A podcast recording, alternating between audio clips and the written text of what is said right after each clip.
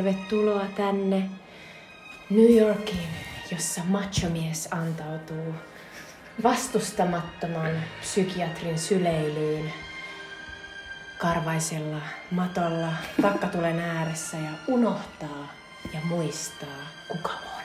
Kyllä. Eli tervetuloa Jumikemmujen 105. jaksoon, jonka elokuvana on Vuorovetten prinssi, eli Prince of Tides vuodelta 1991. Ja tässä kuulitte juuri James Newton Howardin main title, eli tämän elokuvan tunnarin, joka on niin weepy ja toisaalta niin, niin earnest, niin tosissaan Joo. kuin tämä elokuva voi olla. Ja elokuva on siis äh, Barbara Streisandin ohjaama Nick Nolte ja Barbara Streisand ovat pääosassa. Ja sen lisäksi tietysti tässä meidän äh, Jutan ja Mikon popkemuissa. Minä olen Jutta. Minä olen Mikko. Me äh, puhumme äh, aluksi ajankohtaisesta kysymyksestä, jonka esittää Mikko. Ja se kysymys on äh, TV-sarjojen monimuotoisuuteen. No tänään on ehkä vähän sellainen pohdiskelevampi. Ei mä... niin paljon mielipiteitä, vaan että tänään vähän mietti, Me mietitään. pohditaan, miten TV-sarjat ovat muuttuneet striimauksen myötä. Ja onko se hyvä asia. Sen jälkeen meillä on vuorossa tämän meidän podcastimme pääpihvi, joka on tätä meidän elokuvapolkua, jota me kuljemme. Eli meillä on Mikon ja Jutan tällainen vuorotellen valitsemme elokuvan ja sitten katsomme sen yhdessä. Ja tällä kertaa se on minun valitsemani elokuva Vuorovetten prinssi. Ja, ja kuten muistatte ehkä, niin viimeksi katsottiin eteen piirretty viiva, jossa myös näytteli Nick Nolte. Kyllä, eli siitä minä sain Aasin sillan ehdottaa tätä elokuvaa joka olikin aika huikea tapaus. Ja sen jälkeen keskustelemme pitää, vielä. Sanoa, että, pitää sanoa, että tämä on silleen huikea, että nyt voi sanoa oikeasti, että tämmöisiä ei enää tehdä. Joo, tämä on silleen, että tällaista elokuvaa ei fakta tehdä enää. Ja se on tosi, tosi tota, se on kiinnostavaa, että tällainen elokuva on katsottavissa. Tämä löytyy siis Apple TVstä. Neljä euroa maksaa. Kyllä. Tai kahdeksan jos haluat omaksi. Että, mutta ehkä kannattaa ensin ottaa se niin neljä euroa ja sitten miettiä. Silleen, pro tip, äh, vuokratkaa ensin. Mutta tämä voi olla teidän uusi lempielokuva, mm. ei voi tietää. Äh, äh, sen jälkeen me tietysti vielä tuttuun tapaan äh, kerrotaan meidän kulttuurisuositukset teille, eli Sweet Chili Dippi. Ja sitten vielä viimeisenä Mikko arvuuttelee Jutalle, että mikä on seuraavan kerran elokuva tässä elokuvapolulla. Mm. Mm. Äh, mutta siirrytäänpä heti tänne ajankohtaiseen kysymykseen. Eli äh, mun ajankohtaisen kysymys, mun on vähän tämmöinen pidempi johdon tähän kuin yleensä. Eli kun minä Jutta oltiin nuoria, niin TV-sarjat tai tämmöinen sarjamuotoinen koulukulttuuri toi vähän eri tavalla. Silloin kaudet oli aivan helvetin pitkiä, oli ihan yleistä, että niinku draamasarjat, jotka kesti sille, jotka olivat pitkiä draamasarjoja, niinku sille, että ne, ne kesti niinku tunnin tai 45 minuuttia, niin niissä saattoi olla 15 vai 22 jaksoa per kausi. Samoin komediasarjoissa oli tosi paljon kausia. Lisäksi tota, näitä kausia tehtiin aika nopeasti, että niitä tuli joka vuosi melkein. Että aina oli silleen tiesi, että syksyllä tulee teho-osasto, niin varmasti syksyllä tulee sitten teho-osasto seuraavankin vuonna. Ja tota, tosiaan myös sarjojen jaksojen pituudet oli tosi samanlaisia, eli draamasarjat kesti 40-50 minuuttia ja komediasarjat kesti noin 20-25 minuuttia. Ja tietysti monet katsoo esim. stream-palveluista nykyisin näitä, varsinkin komediasarjoja, esim. Friendia, niin kaikki tietää, että ne kestää 22 minuuttia yleensä. Näin. Mutta myös tavallaan, tuolloin kun me oltiin nuoria, niin, niin tavallaan sarjojen ajankohtaisuus niin oli vähän niin ja näin, mutta toisaalta sillä ei sinänsä ollut väliä, koska meillä ei ollut mitään tapaa niin kuin, käydä keskustelua tai seurata mitään reaktioita niin kuin, uusiin sarjoihin, mm-hmm. vaan että ne oli uusia sitten meidän elinpiirissä. Ja emme tunnettu ketään, joka asuu Amerikassa ja oli silleen, niin kuin, että ei vitsi, katoit sä Aliaksen Niinpä. uuden kauden Ehkä jo. tyyli jossain niin kuin, suosikkilehdessä tyyliin voitiin kirjoittaa jostain sarjasta, joka oli tyyliin vasta alkanut. Joo, mä muistan siis, kun meille tuli katsolehti ja katsolehdessä tuli sellainen saippuaopera extra aina joku ehkä kahden kolmen kuuden välein. Sitten niissä oli aina semmoisia tota, missä oli semmoisia juonipaljastuksia, semmoisia pitkiä kirjoituksia niin ihan kaikista TV-sarjoista. Ja sitten me pitiin tosi pitkään silleen, miten ne voi tietää? Kuka ne on paljastunut niille? Mitä? Mistä sillä joku kristallipallo? Onko ne soittanut jollekin käsikirjoittajalle? Se on silleen, no okei. Okay. Mut ihana, ihana Mutta ajatus. now I know. Niinpä silleen, en ne oli tehty valmiiksi. Mutta tosiaan, pääosin kaikki sarjat oli tämmöisiä. Pitkiä, ne jatku kauan. Ja myös oli kauhean usein niin, että ei tullut nopeasti uusia, vaan aika pitkään sitten oli samat suosikit ja sitten pikkuhiljaa kohdasi näin. Öö, no mutta sitten stream-palvelun myötä nyt kaikki on vähän eri tavalla. Öö, varsinkin tota, stream-palveluissa niin jat, jatkuvatkin draamaa ja komedisäädöt yleensä noin 10 jaksoa. Et musta mä oon kattonut, sori mä puhun aina sitä Underista, mä oon kattonut Underia. Ja sitten oli tullut taas uusi jakso, mä silleen, miten pitkä tää nyt on? Mutta siis Underista ei voi puhua liikaa, se on niin hyvä. Ei. Ja sitten toisaalta, tota, toisaalta tämä sarjamuoto on silleen muuttunut myös, että näitä tämmöisiä jatkuvien komedia ja varsinkin draamasarjojen kylkeen on sitten ilmestynyt näitä tämmöisiä ei-jatkuvia tai niinku tämmöisiä minisarjoja vähän niinku, jotka kertoo vain yhden tarinan yhden kauden ajan, paitsi jos ne on tosi suosittuja, niin yhtäkkiä ne keksii jotain kerrottavaa. Niinpä. Se ei ole yleensäkään hyvä merkki. Ja sitten toisaalta on myös ihan tämmöisen niin sarjamuodon, missä olisi niin jatkuva juoni, niin on tullut myös tämmöisiä niin antologiasarjoja, missä on niin yksittäisiä tarinoita, että just tuli Netflixiin Guillermo Toro semmoinen kauhujuttu, mm. jota ei olisi ohjannut kokonaan Guillermo Toro tai mitään, se on jotenkin valikoinut niitä tekijöitä, Aivan. että se on vaan tosi aika, aika semmoinen himmeli, miksi Niin se, on sellainen- Toro. Vähän niin kuin just sellainen, niin kuin jo- joskus ennen vanhaa, kun meni videovuokraamaan, oli silleen, että mitä? Että onko Steven Spielberg ohjannut joku uuden leffan? Siis siinä onkin sellainen presents. Mm, silleen, se on jotenkin laittanut rahaa johonkin niin kuin lokeroon tätä elokuvaa tehdessä ja sen takia sen nimi on Joo, siinä. mutta vähän niinku, en, kyllä ennenkin vähän oli esim. Twilight Zone oli tämmönen, mm. ja mä muistan kun mä olin lapsi, niin tuli tämmöisiä teinille tämmöisiä kauhukertomusjuttuja aina. Et kyllä tämmöistä tehtiin ennenkin. Mut sitten on toinen, yksi tämmönen genre, jota mä en aika hirveästi muista, että olisi ollut aiemmin, on esim. esim. tää Fargo-sarja tai True Detective, missä periaatteessa on jotenkin samoja teemoja, vähän sama fiilis eri mm. kausilla, mutta tavallaan, että ne juonet ei niinku eri kausia liity niinku mitenkään Ja sitten siinä mielessä, että siinä vaihdetaan täysin niin kuin ne päänäyttelijät ja muut, mistä tulee sellainen asia, että tämän täytyy, mä ajattelin, että sen täytyy liittyä myös tähän striimausaikaan mm. ja siihen, että miten siitä niin kuin saadaan tehtyä aina täysin fresh. Että sun on pakko katsoa. Itse asiassa mulle tuli nyt mieleen, nyt on menossa White Lotus, joka on iso hittisarja tällä hetkellä. Ja siinä on samanlainen, ei, no okei, siinä on yksi jatkuva Niinpä. hahmo, mutta muuten. Ja sitten tota, nykyisin myös sitten, koska nämä kaudet on lyhyempiä, mutta sitten ne maksaa paljon enemmän, niin niitä myös joutuu odottamaan aivan sikapitkään. Mm. Niin kuin, että nyt just kerrottiin, että, että Euphoriassa voi mennä kaksi vuotta ja Niinpä. Lord of the Ringsissa voi mennä kaksi vuotta. Ja niin kuin, että Kyllä. tosi pitkiä nämä Kenet, mutta sitten toisaalta sarja ihan sikana paljon Niinpä, enemmän. silleen, että sä oikeesti sulla on valinnanvaraa siinä odotellessa. Kyllä, mutta lähinnä silleen, niin kuin, että mä haluan kysyä, että tota, miltä tuntuu, ootko nostalginen siitä, millaista se oli silloin 90- ja 2000-luvun alussa? Niin se tuntuu silleen helpolta nostalgisoida, koska silloin oli myös niinku vähemmän va- valinnanvaraa ja sitten useimmat ihmiset katsoi niitä samoja sarjoja. Eli yhtenäiskulttuuri eli oli yhtenäiskulttuuri on sellainen, että sitä voi välillä silleen niinku, ihan niinku hyvästäkin syystä silleen niinku vähän kaivata. Että oli se, niinku, että kun meni yläasteella kouluun, niin kaikki oli kattonut Ali McBealin uuden jakson. Ja sitten oli silleen, että katsoit sä sen ja sä oot silleen, todellakin. Ja sitten siitä jauhettiin vähän aikaa ja that's it. Niin. Että oli hirveän sellainen niinku, Ja sitten turvallinen... oli salkkarit ja silleen, Niin. joo. Silleen, että helppo niin kuin aihe, mistä keskustella ihan kenen tah- tahansa kanssa. Ja jotenkin se oli silleen, niin kuin, että tuntui just, että elämä oli simppeliä, kun oli vaan vähän valintoja. Mutta sitten toisaalta, kun ajattelee, ja Mikko otti hyvin esille, että mä oon tässä niin kuin viimeisen kymmenen vuoden aikana, niin mä oon tehnyt sellaisia tota, populaarikulttuurisukelluksia sellaisiin sarjoihin, joita mä en ole aiemmin katsonut aikana. Et mä oon esimerkiksi katsonut kaikki Gilmore Girlsin jaksot ja kaikki X-Files-jaksot ensimmäistä kertaa ikinä niin kuin tälleen aikuisena vasta.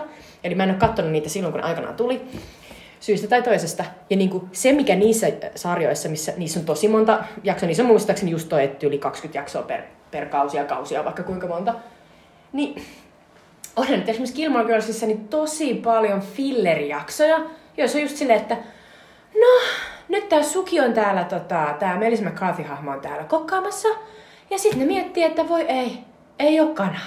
Mitä teen? ja sitten silleen, uh. Ja sitten jossain vaiheessa Rory käy koulussa ja se on sellainen. Ja sitten sä oot silleen, okei, selvä. Ja tällaisia jaksoja on jonkun verran, koska tavallaan niillä oli aika vähän rahaa per jakso laittaa, koska ne teki niitä aina kuitenkin tietyn verran, eikä siihen, siihen, siinä vaiheessa eh, elokuvat ja televisio oli niinku silleen, oli, ne oli tavallaan niinku täysin eri, eri niinku sfääreissä. Et elokuvan rahoitus ja TV-sarjan rahoitus, niin ei voitu puhua niinku samassa lauseessa. Kun taas nykyisin me voidaan olla silleen, että okei, että maailman niinku kallein TV-sarja on nyt se miljardin. Kyllä. Mutta mut sitten tuossa tulee toisaalta mieleen se myös, että, että ennen vanhaan se tavallaan se semmoinen tavallaan ns. pääjuoni ei ollut niin tärkeä. Toki oli semmoisia niinku isoja kaaria linjoja, joita kauden läpi vietiin, mutta eihän nyt mitenkään mikään juoni voi kestää 22 kautta. Mm.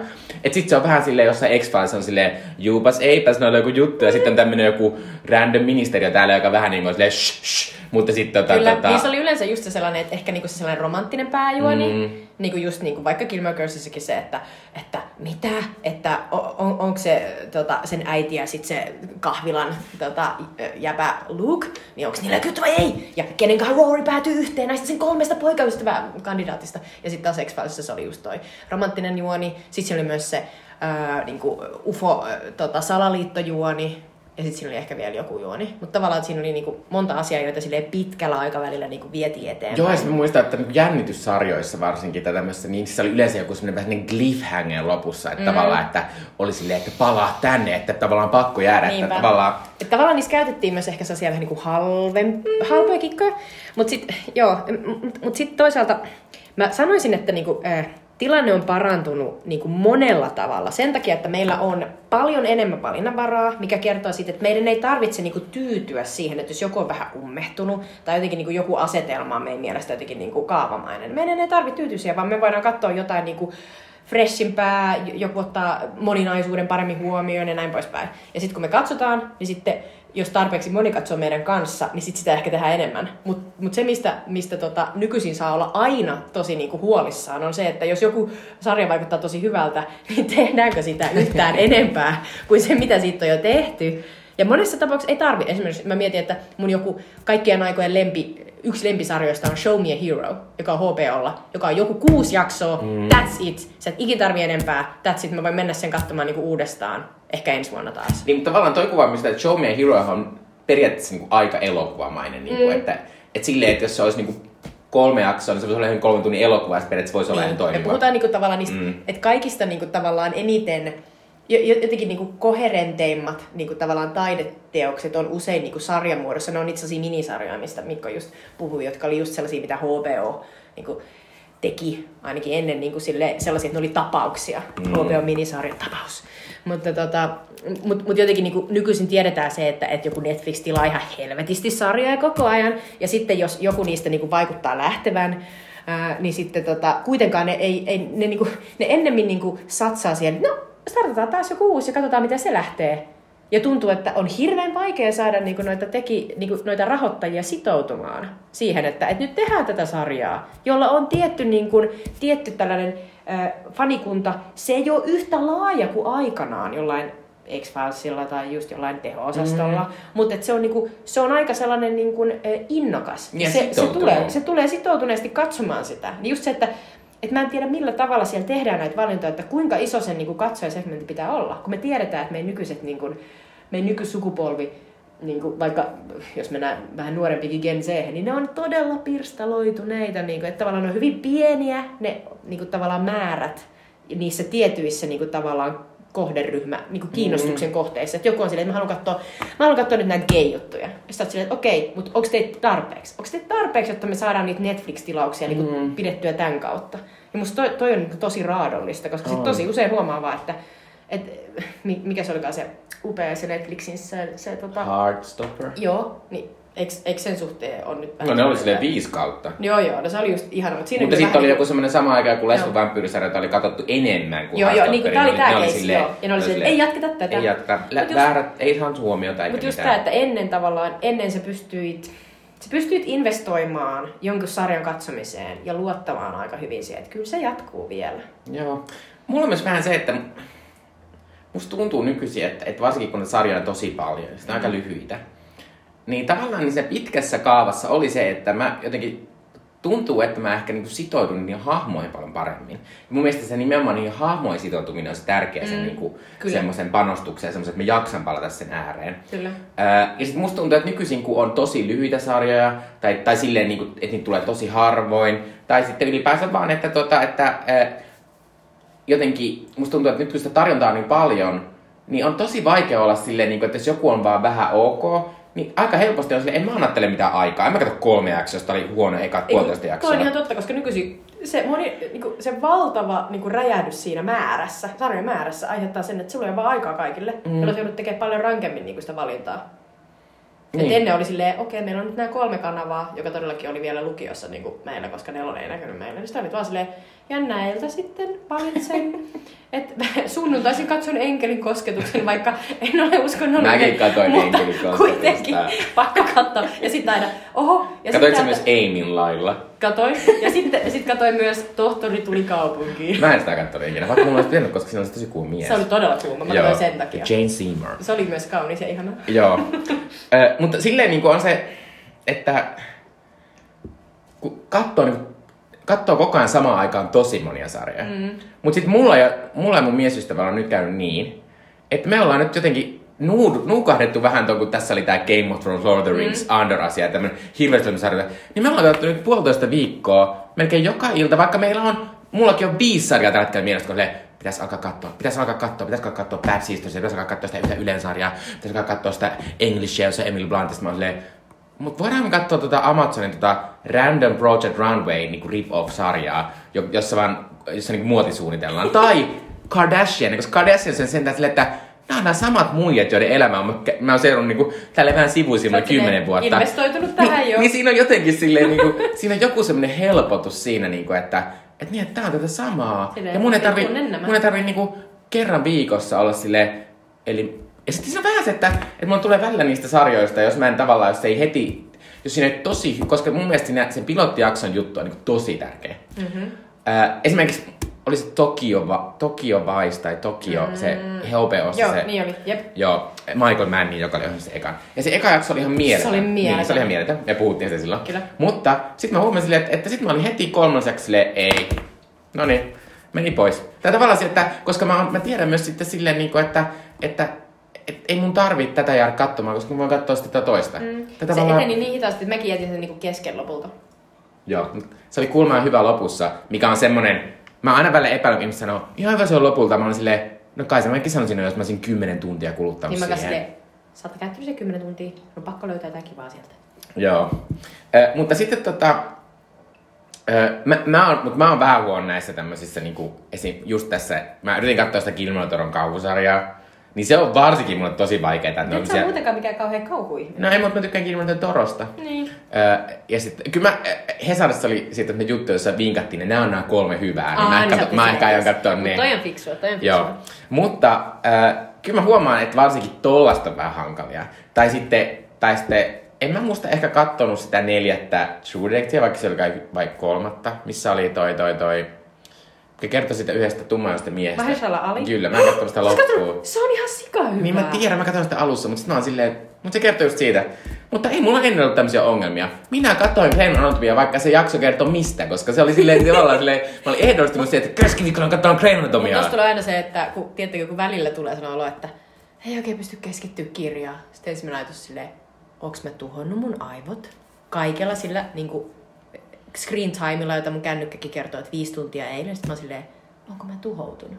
Onko mulla enää ikinä mitään mahdollisuutta? Silleen, kyllä mulla on mahdollisuus, Kyllä, taas, joo. taas se lähtee. Mutta tavallaan tulee just se, että pystyykö tässä enää niin kuin oikeasti katsomaan pitkäaikaisesti jotain sarjoja. Mutta sitten toisaalta mä mietin, että, että sitten, äh, mä muistan, mä aloin jossain, jossain vaiheessa katsoa Good Wives niitä sarjaa. Mä katsoin sitä silleen tyni puolitoista kautta jotain, mutta ihan on niin sikana. sama, mitä mäkin tein. Mutta, mutta siinä huomasi sen jutun tavallaan, että, että mitä siinä tapahtui silleen, että vaikka siinä oli draamaa sen jaksossa, niin siinä aina oli vähän lopussa se, että ei saanut kauhean niin kuin jotenkin negikseen oloa jäädä, mm. vaan kaikki loppui vähän silleen, hyvinhän nämä meni näin Niin sille, joku ei ole tässä- seinään, mutta seinään tuli kiva reikä ja nyt me voidaan tehdä siihen uusi ovi. Niin, että eipä mitään. Niin. Että tavallaan, että, että, että mä huomaan myös, että, että myös tässä, että on paljon lyhyempiä jaksoja, niin kyllä se intensiivisyys on paljon niin kuin jotenkin, mm. se niin kuin draama ja se niin kuin on paljon isompi, koska niiden pitää myös saada hirveästi niitä asioita niin kuin siihen pieneen. Mä keksin vielä yhden asian, joka sille ennen oli tavallaan paremmin, mutta nykyisinkin löytyy mo- monista sarjoista. Eli tavallaan kun mä katsoin esimerkiksi niitä x niin sitten mua niinku, mulle tuli sellainen hengähdys siinä, kun tuli se sellainen tää tosi outo jakso, jossa Mulder äh, pussailee sen vampyyrimuijan kanssa ja Skalio jossain. Sä oot ihan silleen, tää on täys filler-jakso. Mä en tiedä missä se niinku, Gillian Anderson on ollut, mutta tää on ihan tällainen tavallaan turha. Mutta sit sä oot silleen, mutta sä saat pienen hengähdystä ja sä oot silleen, ihan sama, voit käydä hakemaan jotain popparia. Ja sitten jotenkin samantyylistä on välillä mun mielestä nyt siinä äh, Good Fightissa, joka on mun mielestä ihastuttava sarja, sitä kannattaa katsoa niin kuin monessa kaudessa. Joo, HBOssa.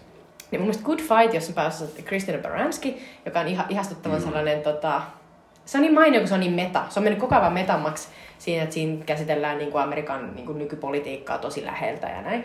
Ja siinä on tosi outoja asioita. Ja viime kaudella oli se mahtava se outo Wagner's Court, jossa oli sellainen outo oikeus, joka oli jossain sellaisen Mutta se oli liian outo juoni. Mä olin vähän silleen... Mutta se oli just sellainen, että he he. Mutta siis mun mielestä se, se sarja on mainio, koska siinä voi missata jakson. Silleen, että koska mulla tapahtuu se sellaista, että mä saatan vaikka nukahtaa. Ja sitten seuraavana päivänä, jos katsotaan sitä ja jatketaan, niin mä oon silleen, I'm okay. Tämä olla mukana. Sille, se on outo, outo sarja, jossa tapahtuu outoja asioita, vähän niin kuin x Ja välillä sä et tajua, että ai siinä on joku hirviöjakso viimeksi. Okei, okay, ja nyt skali on siepattu. Okei, okay, mutta mä oon mukana nyt. Mm. Eli ei tarvi niinku olla niin helvetin skarppina koko ajan. Ja se on kauhean kiva välillä. Kyllä. Äh, Mutta pitää mainita tässä vielä, että sitten on tämmöinen joissakin sarjoissa tämmöinen niinku aivan överijaksomäärä edelleen. Eli sanon nyt esim. Masterchef Australia, joka on suunnattoman suosittu sarja, jota ka- munkin moni tuttava katsoo. Mm. Ja siinä kaudella on joku niinku 65 jaksoa.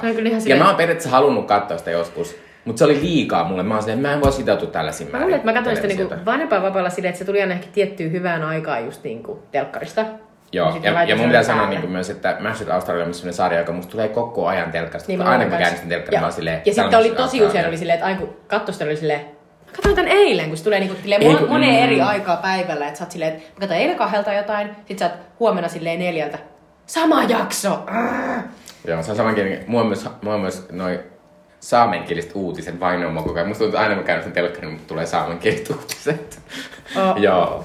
Mutta tämä nyt ehkä, tämä oli vähän ehkä tämmöinen erilainen keskustelu, mutta, mutta musta tavallaan... Musta, musta, musta, ja musta oli ihan kiva jutella tällaisesta, koska, koska kyllä se vaikuttaa niin kuin koko, koska TV-katselusta on musta tullut niin kuin paljon isompi juttu. Että et se oli paljon niin kuin rennompi asia ennen ja semmoinen jotenkin kasuaali. Ja, ja sille, että mun, mun oma, oman niin kuin elämänmuutoksen myötä, lapsen saamisen myötä, niin TVn katsomisesta on tullut vielä tärkeämpää, koska mä käyn paljon vähemmän, siis, niin kuin, siis elokuvateattereissa ja näin. Kaikki katsotaan tavallaan kotona.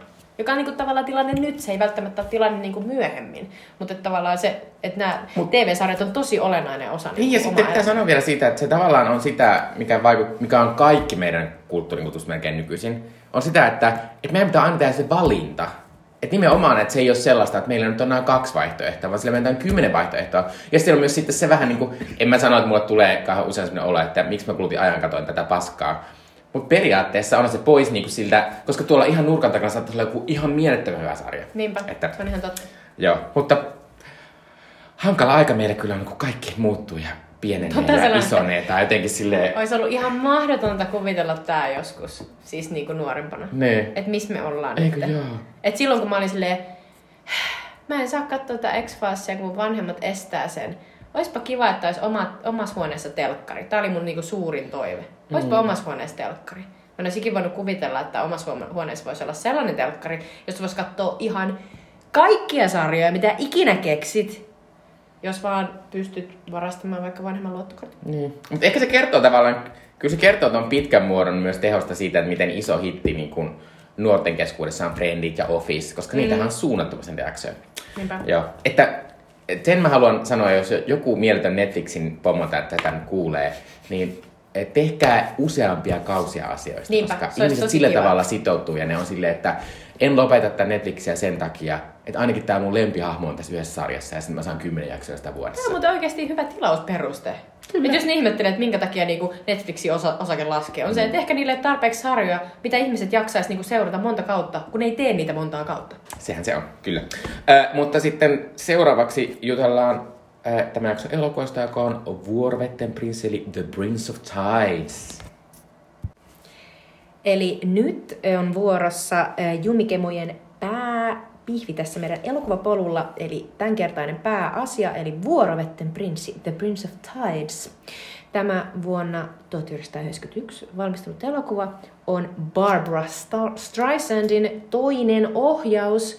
Barbara oli erittäin tunnettu laulajana, joka alkoi tehdä 80-luvulla elokuvia. Hän ehti tehdä yhden elokuvan ennen tätä, siis ohjata, ja se oli Yentl.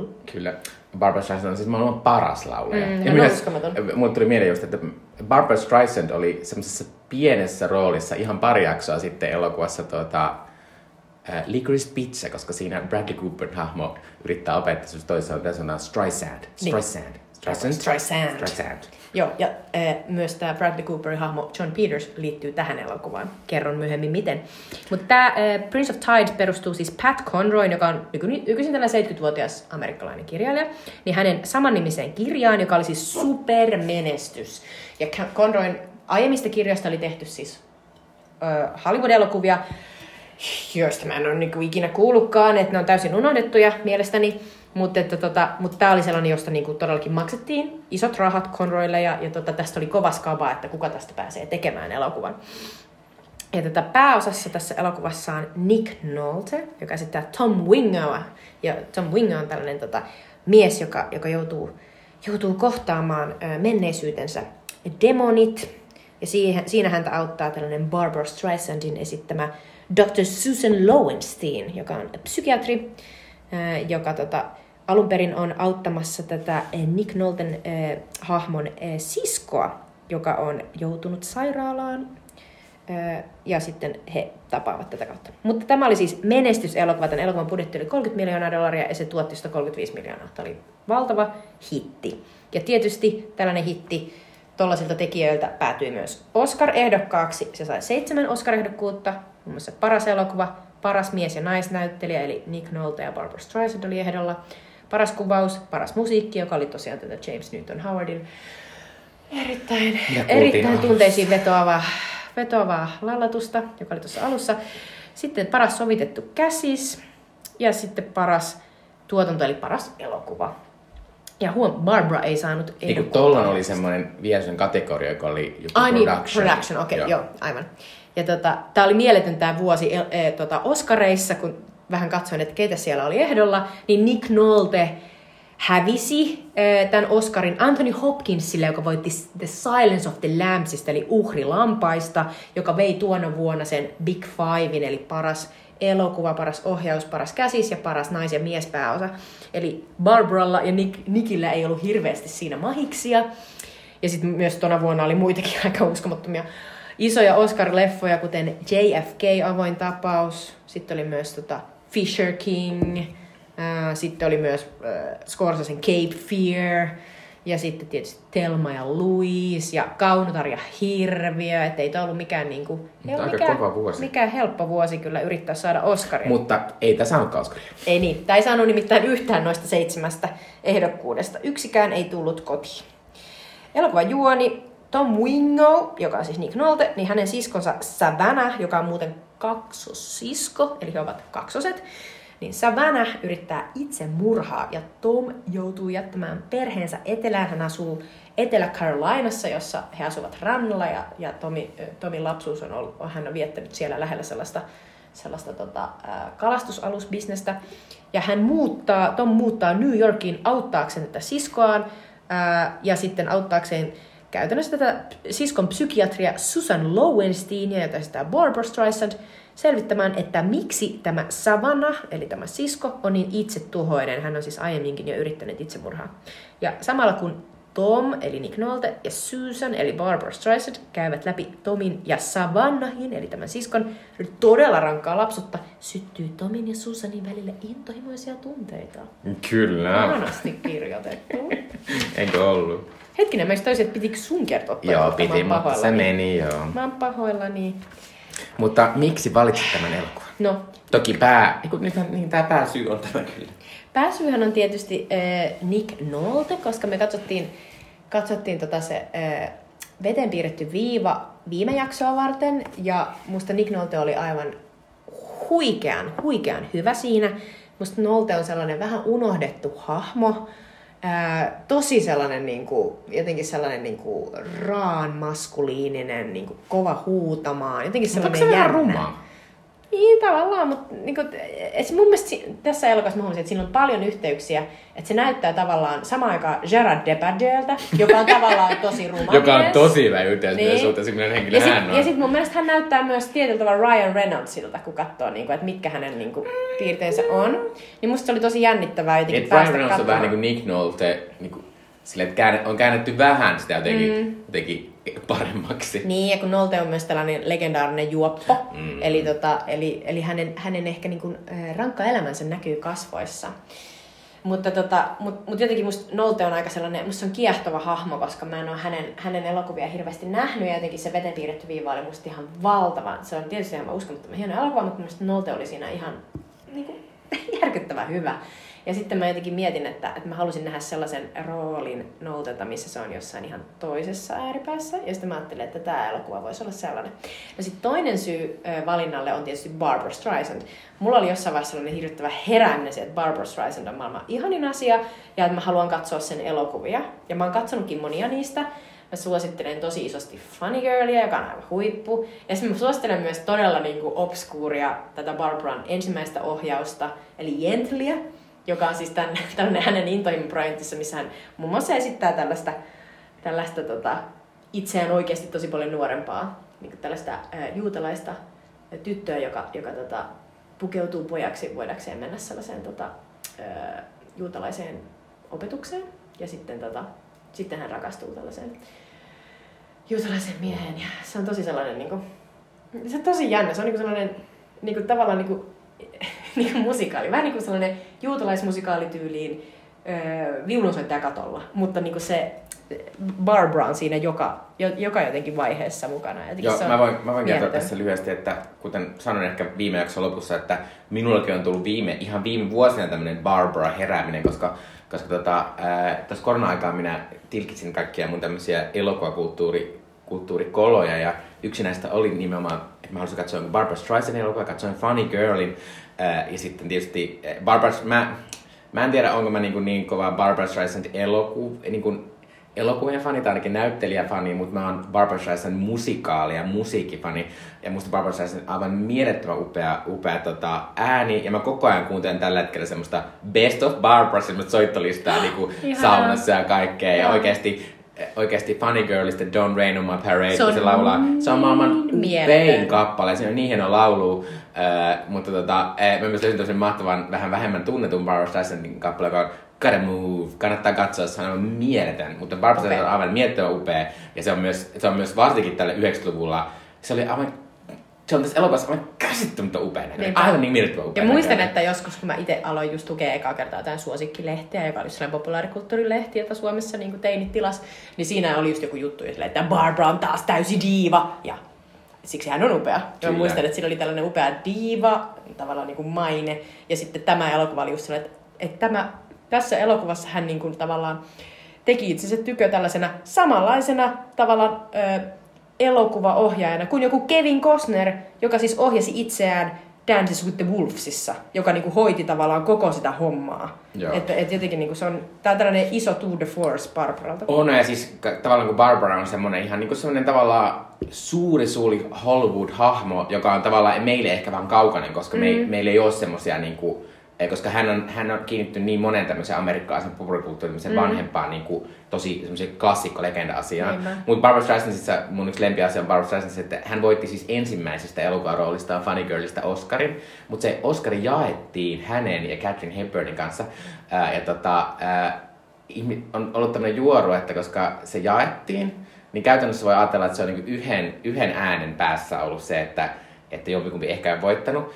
Mutta tuona vuonna myös, koska tota, toi, toi, toi Oscar Academy oli niin rakastunut Barbara Streisandiin, että ne antoi sille oikeuden äänestää siellä Oscareissa ennen kuin se oli oikeasti niin kuin tiennyt sitä, sitä jäsenyyttä. Oh, Onko se niin, että Barbaran oma ääni? Joo, näistä, näistä vähän juorutaan, että voi olla, että Barbaran oma ääni johti siihen, että tämä kaksi ihmistä voitti Oscarin. Mieletöntä.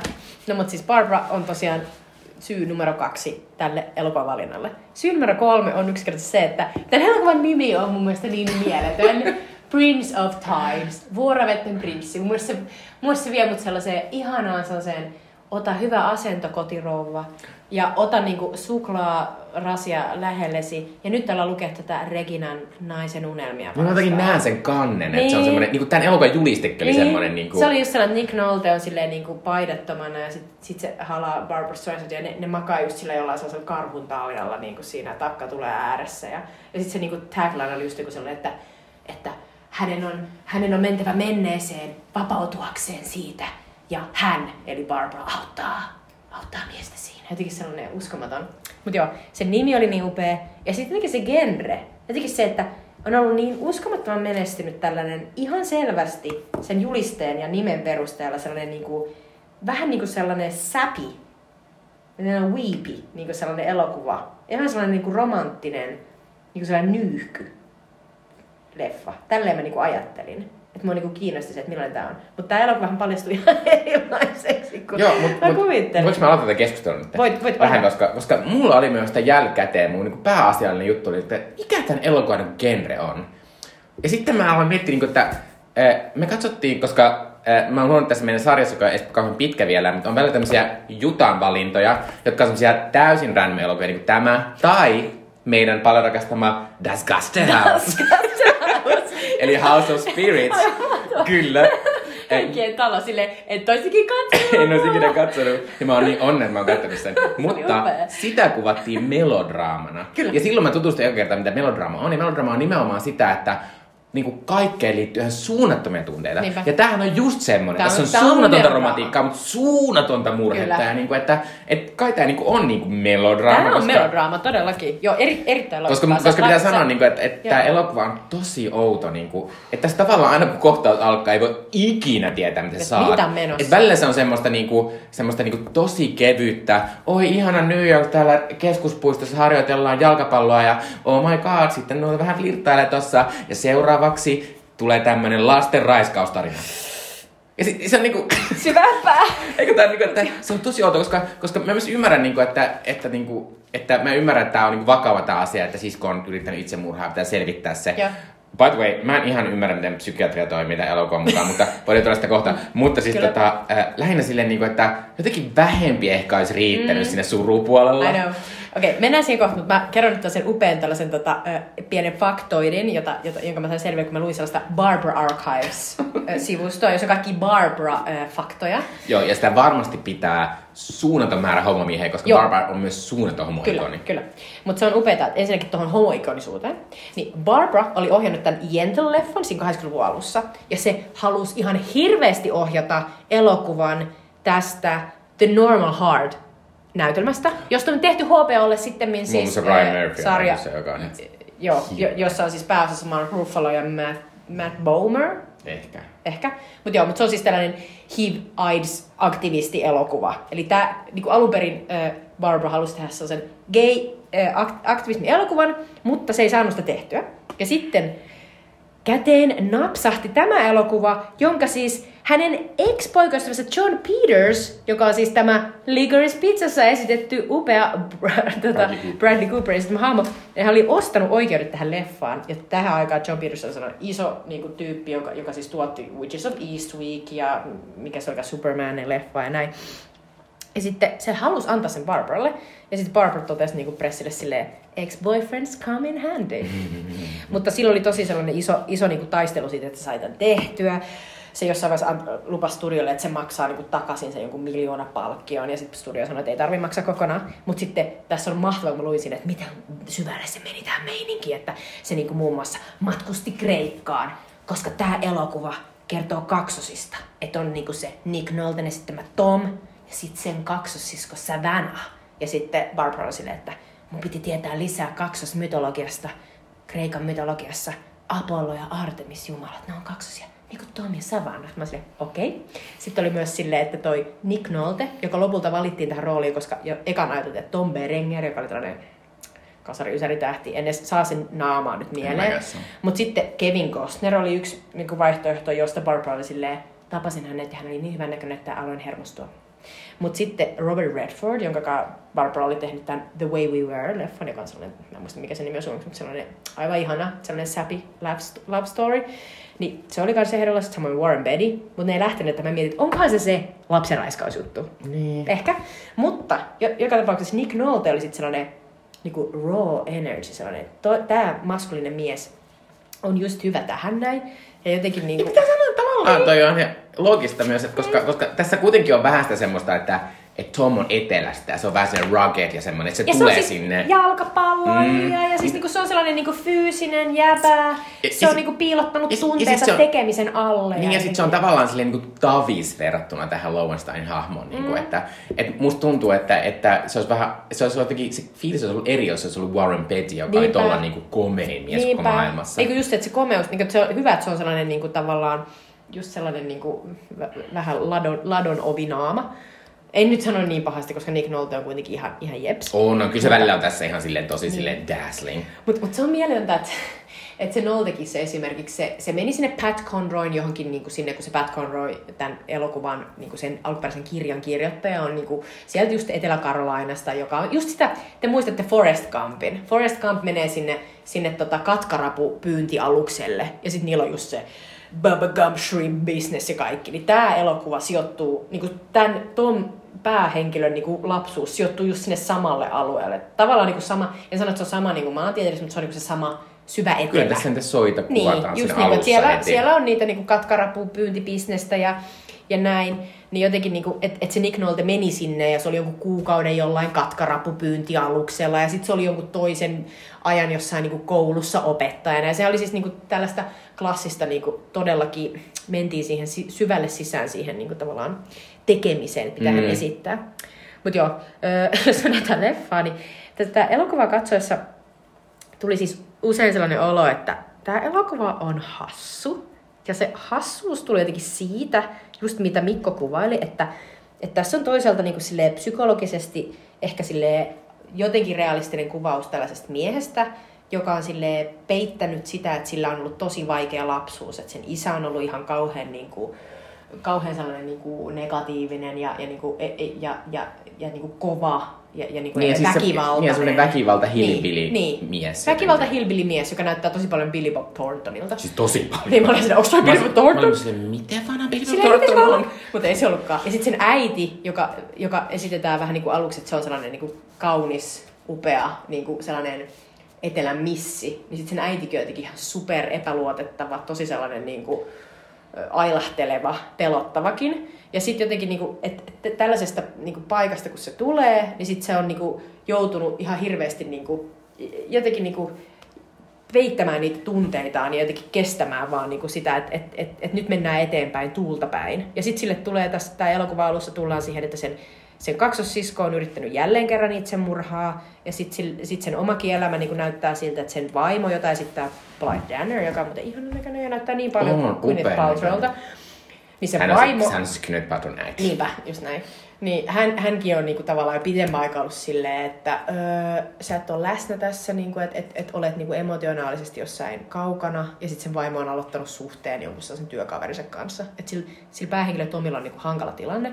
Mutta sitten tästä tulee moni, moni sellaisia kohtauksia, missä on, niinku, on vähän niinku sellainen Tää, tää, niinku, tää tulee aina uudestaan takaisin tämä meidän podi. Tulee sellainen vähän niinku voice over, joka on niinku silleen, että se ei ole kauhean uskottava. Ja musta tuntuu, että usein se voiceover kuulostaa siltä, niin kuin Barbara Streisand olisi tyyliin kirjoittanut sen, joka on silleen, että se Tom on silleen, että no, se, se matkustaa sinne New Yorkiin, koska se haluaa selvittää, mitä sille Savannahille, sille sen siskolle on tapahtunut. Ja sitten se päätyy niin kuin, tapaamaan sitten sen siskopsykiatria, joka on se Barbara Streisand sitten Susan Lowenstein. Ja sitten jotenkin se alkaa pikkuhiljaa rakastua siihen. Ja sitten tulee sellaisia voiceovereita, joissa on just silleen, että, että en tiennyt, mikä hänessä oli, mutta hän oli niin vetoava tuo uskomaton psykiatri. Niin kaunis ja... Jotenkin sellaista, niinku, ihan sellaista niinku jostain, jostain niinku Harlekiinin romaanista. Ei, Eikä si- kukaan, tulee sellainen, että ei kukaan Tom Wingomainen mies ikinä sanoisi tai edes ajattelisi noin. Siis tulee sellainen, että ei se kuulosta uskottavalta. Totta kai se voi olla rakastunut, mutta sanottaisiko se noin? Sitten Joo. tulee sellainen hassu olo. Mulla oli siis, oikeesti mua, niinku, mua nauratti vähän ääneen, kun tässä oli kertoja, niin mä oon silleen, mitä tapahtuu? Onko niinku salaa kaikissa elokuvissa kertoa Niinpä, ääneen? Koska silleen, musta tuntuu, että me ollaan valittu vaan. niin.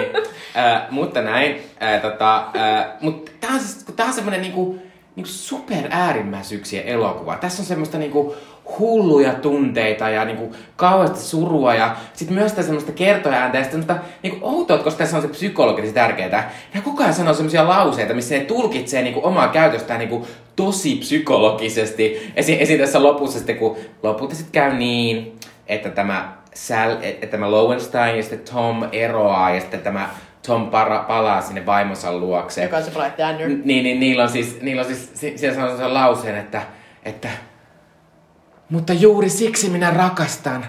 On se, että, eiku, eiku, eiku se menee silleen, että, että rakastan sinua juuri siksi, että olet semmoinen mies, joka palaa vaimonsa luokse.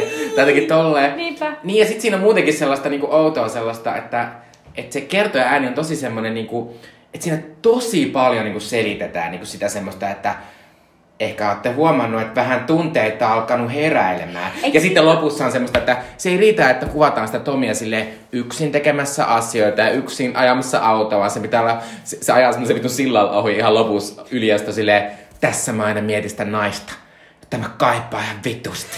Ja sitten se on niinku, mä silleen, we get it girl, niinku, että ei tarvii noin paljon. Siitä tulee just sellainen olo, että mä siis, mä, niin kuin mä oon joskus aiemminkin podissa kertonut, että mä pienenä vietin tosi paljon aikaa, kun mä olin kipeä, ja sitten mä olin yksin kotona, kun vanhemmat tuli töissä.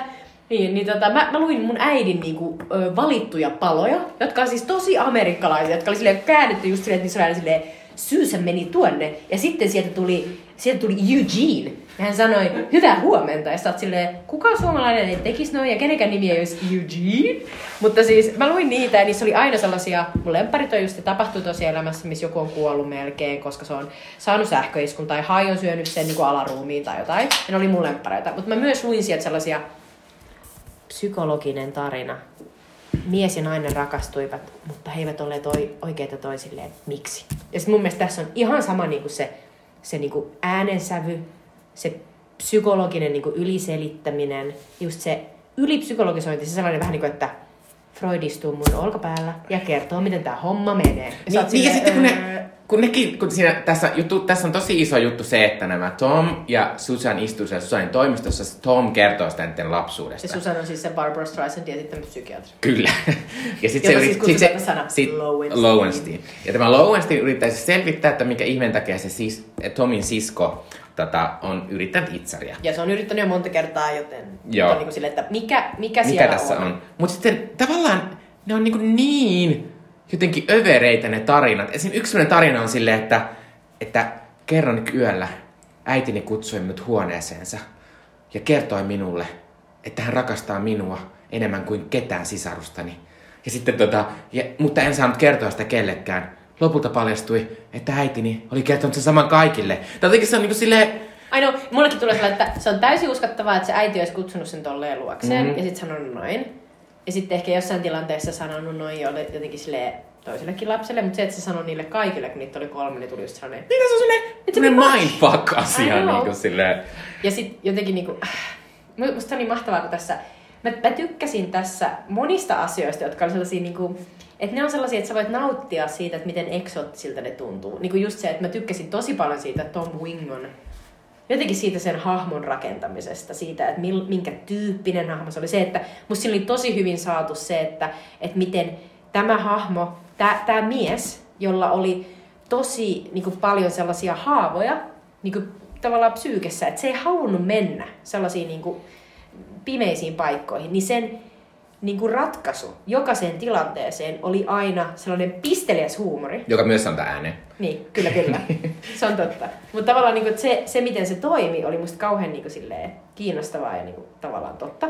Ja sitten se, että minkälainen tyyppi se oli. Mutta tavallaan niin kuin, mulla tuli myös sellainen olo, että, että sitä olisi voinut kertoa paljon niin kuin, uskottavammin siitä, että miten siitä oli tullut joku sellainen futiksen pelaaja, miten sen äiti oli halunnut sille is, niin kuin paremman elämän kuin sen äiti, just tämä mindfuck. Mm. Äiti oli ollut silleen, että sä oot kaikista fiksuin, että sun pitää mennä yliopistoon. Siinä ei niinku, tuntuu, että se e, elokuva, kerronta ja käsikirjoitus, se, niinku, se epäonnistui kertomaan meille niinku sille, että mitä sille, kuka se Tom on, mitä sille oli tapahtunut. Et, ni- niinku, se oli ollut yliopistossa ilmeisesti, pelannut jalkapalloa, mutta sitten siitä oli tullut vain englannin opettaja vaan. Se oli sen äidin mielestä niinku liian vähän. Sitten taas sille, että sit puuttu kokonaan sellainen, tuli sellainen, että onko tämä niinku, että amerikkalaisille tämä on niin selkeää, että se opettaja on niinku pahnanpohjimmainen, että se ei ole Joo, siellä ja sit siinä- mitään. siinä on kaikkea muutenkin tollaista niinku, että hirveä siinä- määrä sellaisia aukkoja, jotka on silleen nyt näin ja vielä vuosikymmenien jälkeen. Niin just niinku erityisesti on ihan silleen, että mitä tapahtuu? Miksi tässä ei näitä asioita? Joo, ja sitten tässä oli muutenkin, mulle tuli mieleen Rosebuds. tässä on semmoinen mahtava sana, Colin. Wow.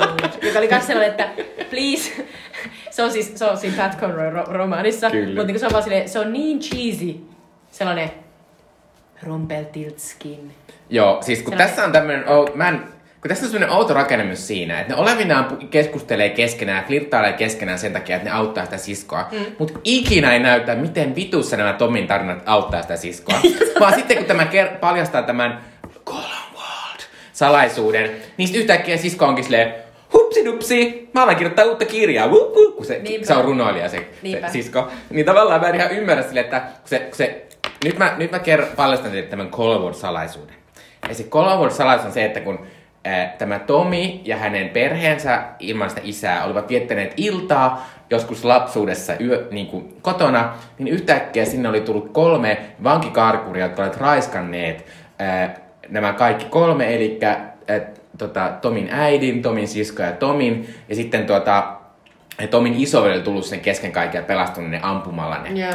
näin, nämä tyypit. Tää on tosi- Eli tää on, tää niinku, se on myös tosi Se on, se on superrankka ja se on, ka- tää on, tää on sellainen, että tämä oli sellainen kohta, missä mä olin silleen, että mä en uskalla edes räpyttää silmiä. Kun siinä kuvattiin Nick Nolten niin kuin kasvoja tosi läheltä, kun se Nick Nolte, niin se, niin kuin, se tavallaan näyttelee sen, että se yhtäkkiä niin kuin muistaa, että mitä tapahtui. Mm. Ja se oli jotenkin, ky- ky- se, se selvisi siitä mun mielestä hyvin, ajatellen, että miten käsittämättömän niin kuin, Niin, mutta sitten mä olen se, että... weirdo se tilanne Eli, on. mutta miten tämä auttoi sitä siskoa? Niinpä. Että me saatiin kuulla toi asia. Tai jotenkin silleen, että toimiko psykiatri silleen, että hei, s- siis, siis, siis Sävänä, et sä muista, kun teet raiskattiin silloin? Siitä tää johtuu, että silleen, ei oisit hetis, Mä eikä. luulen- niin itse- kuin tavallaan mä en niinku ihan asiassa ymmärrä sitä. Ton, niin tota, toi on hyvä kysymys. Mä luulen, että siinä on varmaan, niinku, tai että ehkä taas tulee se, että toi elokuva ei onnistu kertomaan meille sitä. Mutta rivien välistä nyt, kun ajattelin, niin kysehän on siitä, että sen äi, ton perheen äiti sanoi niille lapsille, että tästä ei saa ikinä puhua. Mm, mm. Me vaietaan tää kuoliaaksi. Ja sen takia niin ne lapset, niiden elämä on mennyt ihan päin helvettiä. Että se isoveli kuoli sellaisessa tosi oudossa ammuskeluasiassa. Tyt, niin se sisko on yrittänyt itseria monta kertaa, ei vielä onnistunut. Ja sitten Tom on niin sanotusti failed niin kuin downwards. Et se, se ei ole vaan niin kuin onnistunut ku, niin kuin puhkeamaan kukkaan, niin sillä on ollut hirveetä tavallaan niin kuin Jaakobi paini sen kanssa, mm. Että kuka se on ja mitä mitä. Mm. Ja, niin kuin, ja tavallaan se, että nyt ne puhuu, se tuodaan pinnalle. Toi on joku sellainen outo freudilainen juttu, että no niin, nyt se tuodaan pinnalle niin kuin tavallaan. Nyt sitä voidaan, nyt todetaan, että se on tapahtunut. Niin tavallaan ymmärtää sen, että varmasti se voi olla niin kuin, se, voi, se on varmasti tosi, tosi sellainen delikaatti asia, että miten se tuodaan pinnalle, et ei nyt ihan millä tahansa tavalla, mutta jos on aina todettu, että sitten ei saa puhua, ja se on joku tällainen hirveä raiskausasia, joka tapahtuu lapsille, niin on silleen, että no joo.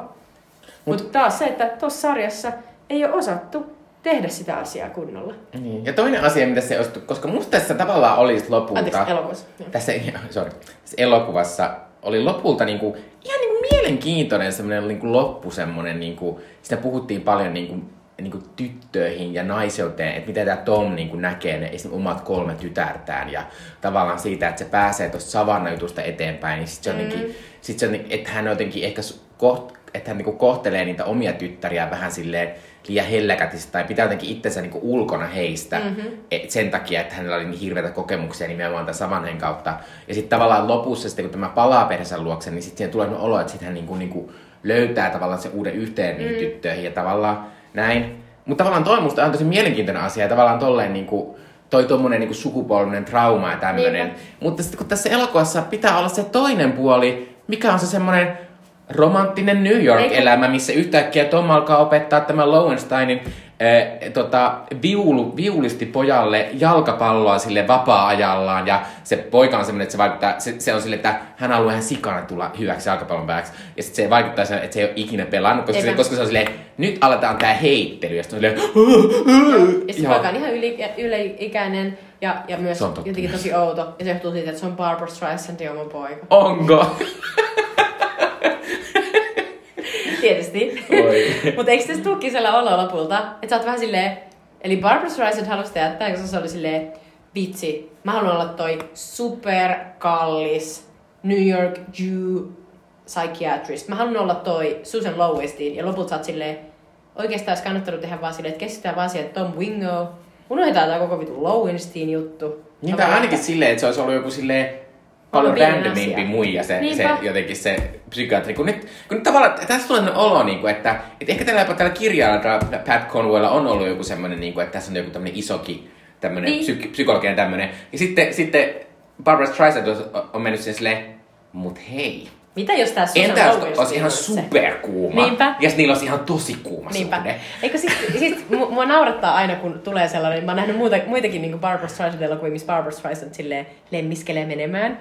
Niin ihanaa, kun se on aina sellaista, että, että se on aina sellaista, että sitä, tai tavallaan siinä on jotenkin, mä tykkään, että siinä näytetään vähän sellaista todella erinäköistä niin meininkiä, että Barbara on aina silleen, että se on niin ripustautuneena jonkun miehen jotenkin kaulaan, ja sitten se niinku kynnet, Barbara on niinku sellaiset super pitkät sellaiset niinku slinkit, kynnet on aina, niinku ne menee ympäri ja ämpäri kaikkia paikkoja ja jotenkin niinku miehen kasvoilla ja naisen, ja sitten jotenkin, ja sitten Barbara kun se suutelee, niin se on sellaista vähän sellaista niinku Pierce Brosnan tapahtuu jotain outoa sellaista hieromista. Ja jotenkin, ja sitten just se, että, että ollaan vähän niinku silleen, vähän niinku velttona niinku jollain matolla. Ja jotenkin se on sellaista niinku, jotenkin sellaista vähän niinku, että jo- joku siinä, siinä on varmaan, mä oon pahoillani, varmaan tulee mieleen se Barbara nenästä, tulee aina mieleen se Asterix ja Obelix ja se Cleopatra, se mieletön nenä. Ja mä ajattelin, että siinä on, se on vähän niin kuin sellainen mieletön kuningatar, joka silleen, niin kuin, tiedätkö, silleen antautuu, että minua voi nyt lemmiskellä, anna mennä.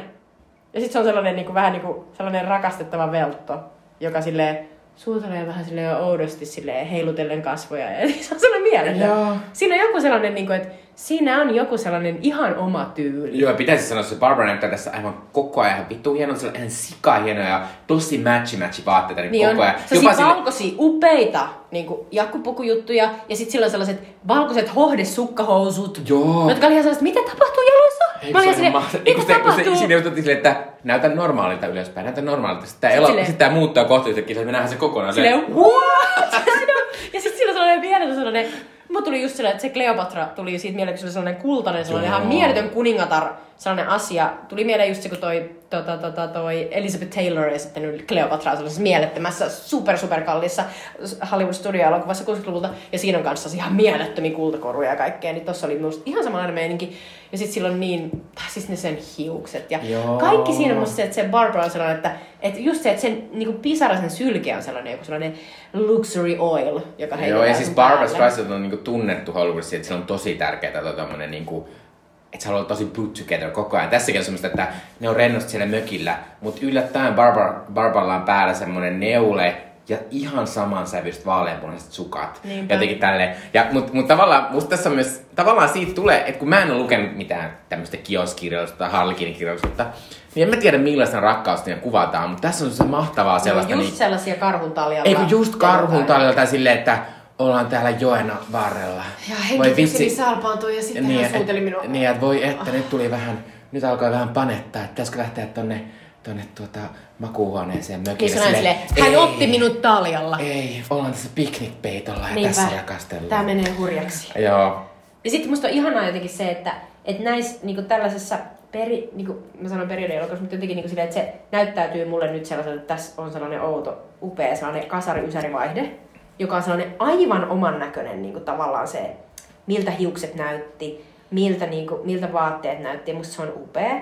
Ja myös se, että miltä kehot näytti, koska musta on niinku myös ihan upeeta, että kun se Barbara on tässä, niin se ei ole siis silleen, se ei ole lihaksikas ollenkaan. Mm. Joka on ihan sellainen, niin kuin, että, että nykyisin kaikki, Niin niin kuin, hento. kaikki, niin kaikki naiset on silleen, niin kuin, ne on, niillä on niin kuin sellaiset muotoutuneet niin kuin olkapäät ja just näin, että, että Barbara lähinnä vaan silleen, se on sellainen slim ja sitten ei silloin ole sellaista, niin kuin, että se on just silleen, että jonkun muun täytyy nostaa toi asia, en mä aio sitä nostaa, plus nämä kynnet. Pysty eikö tuo on täysin katso, mä kävin katsoa uutta Black Pantheria viime viikolla, ja Angela Bassett, joka on niinku melkein 60, on siinä maailman niinku hyvä kroppasin nainen. Niin siinä on jotenkin silleen, että tavallaan, että, että siinä on niin paljon sellaista niin kuin, kauheata niin kuin build-upia nykyisin siihen, että pitää olla sitä ja pitää olla tätä. Ja Barbara on tietysti ihan superhoikka, se, niin kuin, se, se voi olla silleen niin kuin, eh, tavallaan, niin kuin, että oh, tohon on vaikea yltää. Mutta se on sentään silleen, että se ei ole treenannut yhtään. Se on aivan sellainen, niin kuin, Se riittää, kun syö vähän. niin, se on vaan silleen, mä en liiku kauheasti. Joo, äh, mutta tässä on myös tavallaan, kun, kun tää on niinku just tosi tosi hämmentää, kun sitten tässä on vielä semmonen pieni kolmas vähän semmonen, tai viides, tai joku semmonen, joka on vähän sitä semmoista niinku Lowenstein on tätä tämmöstä niinku tuota, New Yorkin tämmöistä yläluokkaa, jolla on mm. upea maku ja hän on tosi kulttuurinen ja hänellä on aivan mielettömän hieno kämppä. Ja sitten tavallaan tämä Tomin tämmöinen niinku, ei ole niin kulttuureli eikä sivistynyt. Ja tavallaan, että se semmoinen clash. Ja tässä on tosi, lopulta tässä on sitten semmoisia kohtauksia lopussa varsinkin, kun kun tota, Lowenstein on naimisissa tämmöisen maailmankuulun viulistin kanssa, joka on ihan tosi kusipää. Jota esittää Jeroen Krappe, joka siis mo- monille voi olla tunnetuin Paul Verhoevenin äh, Hollannin vuosien elokuvista se on miele- mieletön monissa niissä, muun muassa turkkilaisessa naamussa. Ja siis tosi monessa, niin kuin Rutger Hauer ja sitten Jero ja Krappe oli molemmat sellaisia, jotka ponnahti niistä Verhoevenin leffoista Hollywoodiin. Ja Krappe on tehnyt joitakin leffoja, tietysti Rutger on niin kaikista tunnetuit, tietysti Blade Runnerista ja muista. Mutta mut se Krappe on mun mielestä ihan mahtava tyyppi. Joo, äh, mutta lähinnä siis siitä, niin kuin, että et, et sitten tässä on tämmöinen outo niin lopussa semmoinen, niin että yhtäkkiä tämä on silleen, eli onko tämä romanttinen komedia, jossa idea on vähän se, että tämä toinen on vähän junttia tai toinen ei ole. Ja tavallaan se niinku, maailmat sopii yhteen meininki. Tässä on mahtava kohtaus, missä tosiaan tämä Nick Nolte, Tom Wingo, tulee tänne Susanin kotiin sellaisille upeille yläluokan kerma ö, illallisille, jos, jos on just jotain hemmetin itseään täynnä olevia kirjailijoita. Ja sitten siellä on myös tämä Jeroen Krappen ja sitten tämä aviomies, jolla on sellainen Stradivarius-viulu. Ja sitten se Tom Wingo suuttuu, kun se Krappe on epäkohtelias vaimoaan, eli tätä Lowensteinia kohtaan. Ja sitten se menee ottaa sen Stradivariuksen on silleen, pyydä anteeksi, tämä heitetään tästä parvekkeelta. Se oli sellainen mahtava, sellainen brute force. Niin kuin, ja sitten se heittää sen se melkein tipahtaa, ja se on mahtava kohtaus. Ja sitten tota, sit se Krappen ja sitten mä tota, viulisti joutuu pyytää anteeksi. Mutta se oli aivan sellainen niin kuin, täys comedic relief. Ja myös se, koko se Krappen hahmo on ihan sellainen Bond pahis, sellainen Sä oot silleen, okei, okay, toi on ihan täys paha, paha ruumiillistuva. Miten tuo Lauestina voi mennä sen kanssa naimisiin? Mistä tulee taas sellainen, että toi on täys... piireistä. Mutta on tällainen kioskikirjallisuus, jossa on tarkoitus vaan niinku tuottaa sille niinku tavallaan katsojalle mielihyvää siitä, että että se Lowenstein ja, ja niinku se Tom Wingo voi löytää toisensa. Ja samaan aikaan se Tom Wingon vaimo, se Blythe Danner, silloin suhde kuin toisen kanssa, että ei tarvitse tuntea huonoa omaa tuntoa siitä, Eikö että Tom, just... Tom harrastaa seksiä Lowensteinin kanssa, ja toisaalta Lowensteinin mies, se Krappen esittämä äijä, on niin paskapää, mm. että ei tarvitse siitä tuntea huonoa omaa tuntoa. Että se on mun mielestä sellainen niin kuin, tavallaan sellaiselle sovinnaiselle niin kuin, moraliteetille. Niin, eli vähän, niin mutta tämmöinen vuoroon vieraista. Ei hätää, tämä paneskelu äh, avioliiton ulkopuolella oli ok. Ehkä se vuorovesi tarkoittaa tässä just sitä. Täällä on nimi myös vuorovetten prinssi, jos joku unohti, niin siitä vitsi liittyy. Joo. Mutta tota, ää, vieraissa. Mulla ei ole näin, tästä hirveästi sanottavaa, mutta tavallaan, että että tää oli niinku, siis täysin, että tässä oli niin monia asioita, mistä mä olin koko ajan silleen, niinku, että, tai tavallaan, että, että kun asiat oli niin imeliä, ja sitten semmosia niinku, jotenkin sellaisia, niinku, että sun pitää olla tosi erityyppinen ihminen, että sä voit niinku jotenkin saada tästä niinku mitään semmoista, niinku, että nyt alkaa itkettää. Tai, koska tänne idea on nimenomaan se, että, että sä tulet lopussa silleen, että oh my god, että ne kyllä rakannut toisiaan, mutta onneksi se oli niin kunnollinen se tuomme, että se meni siihen kotiin sitten. ja sitten musta niinku, tässä oli sellaisia yksittäisiä asioita, jotka oli mulle niin epäuskottavia, että ne niinku heitti mut ulos elokuvasta. Niinku se, että esimerkiksi, että Tom, tuli sieltä jostain Etelä-Karolaidasta. Sitten se meni sen siskon asunnolle sinne New Yorkiin, se sisko siellä, siellä Ja se oli työtön se Tom. Joo, ja sitten se oli heti silleen, no niin, nyt mä alan käydä täällä New Yorkissa, mä käyn leffassa, mitä kolme leffaa päivässä ja alan niinku hakea täällä niinku perus groceries niinku tuolta. Ja sitten mä käyn just täällä, me puhuttiin puhua George Carlinista, joka on se tota, sen Tomin siskon ö, tota, samassa taloyhtiössä asuva sellainen niinku best gay friend, joka on sellainen ihana Eddie, joka järjestää muun muassa sellaiset niin kuin, omat bileet, joissa tietysti Barbaran hahmo Lowenstein on, koska Kyllä. totta kai siis se tavallaan, tuntee. Tavallaan mä olin siitä, että se Eddie on gay, niin mä ajattelin, että tämä Norm Hart juttu. Ja sitten siinä vähän vihtaa, että Edin puoliso oli kuollut siihen AIDSiin, tai AIDSiin tai HIViin, tai siis AIDSiin.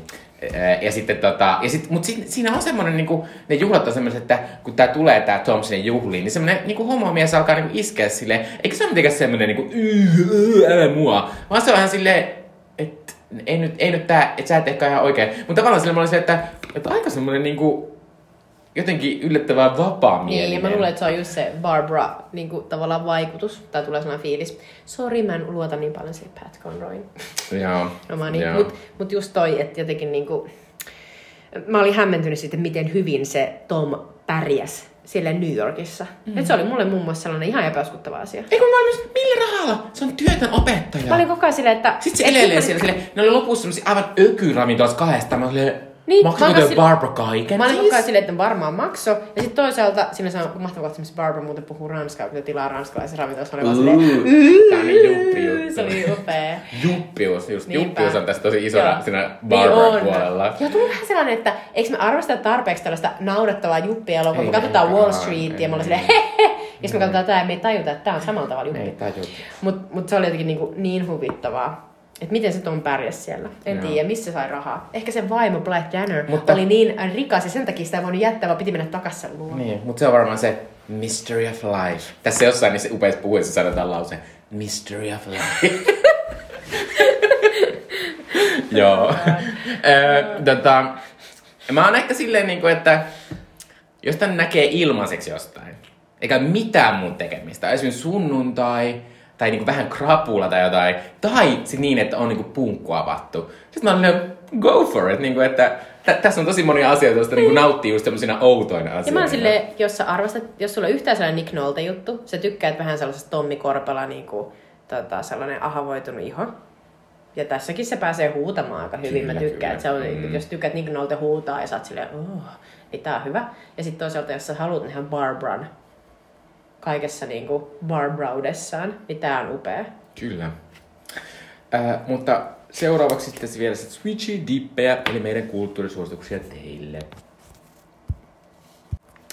Äh, eli sitten vielä meidän kulttuurisuosituksia teille. Äh, minun kulttuurisuositukseni on vähemmän ehkä yllättäen tämmönen megaleffa, joka tuli viime viikolla teattereihin, eli Black Panther 2 Wakanda Forever. Tämä on siis tämä on siis jatko-osa Marvelin megamenestyneelle Black Panther-elokuvalle. Jo, jo, ja tätä elokuvasarjaa valitettavasti tuota, kohtasi tämmöinen aikamoinen kriisi tai on epäonni tai onnet, onnettomuus ja suru sen takia, että Black Panthersin ekassa elokuvassa esittänyt Chadwick Boseman kuoli mm. syöpään vain 43-vuotiaana. Äh, ja, Kevyet mullat. kyllä, e- ja tästä johtuen tämän elokuvan, tämä piti käytännössä aloittaa uudestaan se elokuvan niin suunnittelu ja käsikirjoittaminen ja tekeminen. Ja, tota, ja, ja tähän elokuvaan on myös tullut tosi paljon sitä sellaista, niin kuin, että surraan vaan sitä Chadwickia käytännössä, tai sitä, mm. että on mennyt tämä, tämä hyvä ystävä ja tekijä, tämmöinen mm. tähti. Ja sitten tota, mä, alussa kun mä menin katsomaan tätä leffaa, mä vähän pelkäsin, että se on liikaakin, että tämä on niin jotenkin liian surullinen ja liian semmoinen. Mutta musta se on ihan hyvällä maulla tehty, ja, sitä, ja se on oikeasti semmoinen niin kuin, niin kuin jotenkin kiva, ne on tosi vaikuttavia ne, ne kohtaukset, missä ne järjestää niitä wakandalaisia hautajaisia ja näin. Mutta tietysti tästä, kun tämä Van Black Panther on kuollut, niin sitten siitä aiheutui tämmöinen niin valtaongelma siellä, siellä, siellä tota, ää, maassa Wakandassa. Ää, ja siellä Angela Bassettin esittämä kuningatar on, on tuota, ää, johdossa. Ja sitten, sitten lopulta se alkaa siirtyä se, se johto sinne ää, Surille, joka esittää Letitia Wright. Ää, ja sitten tämä, äh, näillä on siis tämmöistä ultraharvinaista tämmöistä megametallia siellä niiden, niiden tuota, maassa. Ja siitä Wakandan tämä mahtava futuristinen äh, maailma, äh, siihen se perustuu, mutta tässä, tässä elokuvassa sitten tulee toinen tämmöinen veden alla asuva kansa, jolla on myös tätä samaa mm-hmm. metallia. Äh, ja sitten nämä, tä- tästä syystä tulee semmoinen kriisi, jossa sitten tota, äh, nämä kaksi kansaa niin kuin ottavat yhteen. Äh, mutta tota, äh, mä tykkäsin tästä ihan tosi paljon niin Marvel-elokuvan. Tää on ihan käsittämättömän upean näköinen. Siis tässä on niin hienot puvustukset. Äh, ja, ja siis tota, äh, tämän, siis tämän elokuvan puvustaja, jonka nimeä mä nyt en muistanut googlettaa, mutta hän voitti Oscarin siitä, siitä edellisen elokuvan puvustuksesta. Ja mä toivon myös tästä, koska tämä on käsittämättömän hieno. Ja, se me, ja tähän tulee semmoinen, toisaalta on se afrofuturismi-asia, mikä on siellä Wakandassa, mutta sitten tässä on myös tosi hieno semmoinen kun tämä on siis tämmöinen latinalais-amerikkalaistaustainen maailma, tämä toinen vedenalainen maailma, joka, johon tässä sijoittuu, niin ne on ihan mega hienoja. Mm. Sitten tässä on tota, todella upeat musiikit. Sitten tässä on myös semmoinen, että Letitia Wright on tässä siis silleen, niin kuin, tämä tekee semmoisen näyttelijäsuorituksen, että harvoin tämmöisissä elokuvissa kiinnittää huomiota siihen, miten mielettömän upeasti Se oli niin upea siinä joku näyttelee. Niin Joo, mutta se on täysin erilainen tässä, koska hän on, se on aika paljon synkempi tarina. Äh, että se oli ihan mahtavaa. Äh, sitten mun mielestä tää on, tää on hauska tää koko tää tämmönen kaksi tämmöistä tuntematonta megavaltaa käy keskenään sotaan, koska ne molemmat on vähän niinku erilaisia. Jotenkin silleen niinku, että et siinä on niin paljon jotenkin tavallaan pieniä ideoita, miten nämä tekee eri tavalla asioita. Sitten tässä elokuvassa oikeasti niin isot panokset, tässä uskataan, uskalletaan tehdä semmoisia isoja uhrauksia, mitä yleensä Marvel ei uskalla tehdä. Ää, ja tota, ää, jotenkin tässä, okei, okay, mun pitää myöntää, että tässä oli siis semmoista niin kuin Marvelia, niin että tässä oli muun muassa semmoinen Riri Williams semmoinen hahmo, mm-hmm. joka on mhm. tässä elokuvassa vaan sen takia, että sille tulee Disney Plus-sarja ensi, ensi vuonna. Mm-hmm. Ja se on tietysti tylsää. Sitten tässä oli myös semmoinen äh, outo Amerikkaan sijoittunut juoni, jossa oli se Frodon näyttelijä. Elijah Wood? Ei, ei, ei Frodon, kuin Bilbon näyttelijä siinä Hobbit-elokuvissa. Ai niin, toi... Um, toi no, no se, Martin Freeman. Kyllä, Martin Freeman ja sitten Juliet, Lu, Juliet Louis Dreyfus. Mm-hmm. Eh, oli, niillä oli semmoinen joku outo juoni, joka ei tavallaan merkkannut mitään, mutta se vaan oli silleen, että piti nyt olla tämmöinen tässä.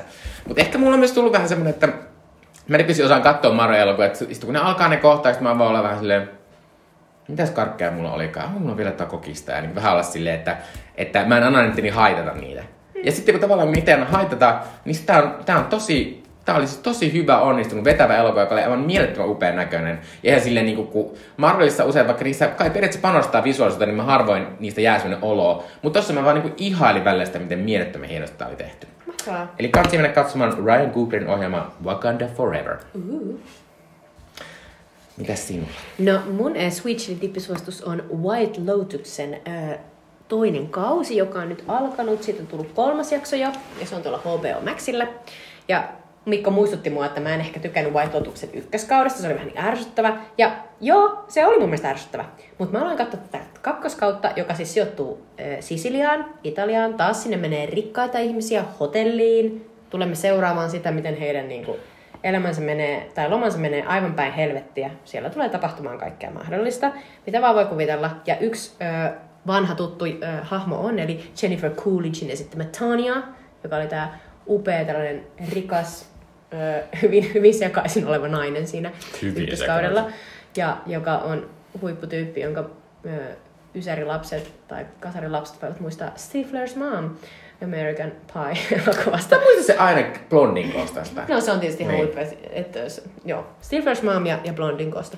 Mutta siis ö, mä aloin katsoa tätä ja tuli jotenkin tässä niin marraskuun keskellä, mä olin silleen, että okei, okay, Mä en äh, ole sitä vastaan, että mä saan kerran viikossa katsoa tällaisia ihania sisilialaismaisemia. Se on siellä niinku, sijoittuu sinne Italiaan. Sitten toisekseen nämä tyypit, jotka tulee tänne resorttiin, joka taas ensimmäisessä jaksossa taas ava, avataan sillä, että ruumis löytyy jostain niinku veden varasta, jossain lähellä tällaista upeata beachia niin tota, jotenkin niinku heti, mä oon silleen, että no mua ei niinkään kiinnosta, että kuka se ruumis nyt sitten on, vaan mua kiinnostaa, että, että keitä, sinne, niinku, keitä sinne resorttiin tulee. Ja sinne resorttiin tulee muun muassa Aubrey Blaasan esittämä sellainen vähän niin takakireeltä vaikuttava sellainen niin kuin nainen puolisonsa kanssa, joka on äkkirikastunut jollain tekkialalla. Ja sitten ne on tullut sinne niiden kaveripariskunnan kanssa, jotka vaikuttaa ihan hirveältä sellaisilta super jotenkin niin kuin sellaisilta Barbie ja Ken hahmoilta. Oletko katsonut kolmatta jaksoa? En ole vielä. Sä paljon parempi on niiden suhteen. Oh, mahtavaa.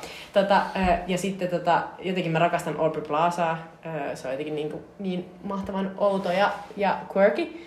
Ja sitten sinne tulee myös sellainen Amerikan italialainen sellainen mies, mieskööri, jossa on F. Mary Abraham ja sitten sellainen iso isä, joka on sellainen, joka koko ajan, silloin jotain niin kuin, jotain tällaisia vatsaongelmia, se piereskelee koko ajan ja sitten se tota, yrittää koko ajan iskeä niin kuin kolme kertaa nuorempia niin kuin naisia. Se on sellainen niin kuin vanha kunnon sellainen elostelijapappa. Ja sitten sen tota... Sen, sanoa, se, se elostelijapappa on semmoinen ma, se, se, se, siinä on joku semmoinen juttu, niin kuin, että että jotenkin, että hän ei ymmärrä niin kuin ihmiset, että kun nuoret lähettää pippeleiden kuvia, niin mm. että miehetkin, sille it's a penis, it's not a sunset. se oli ihan elostelija silleen laittaa asiat järjestykseen, että come on, mitä te teette? Joo, se on mainio hahmo.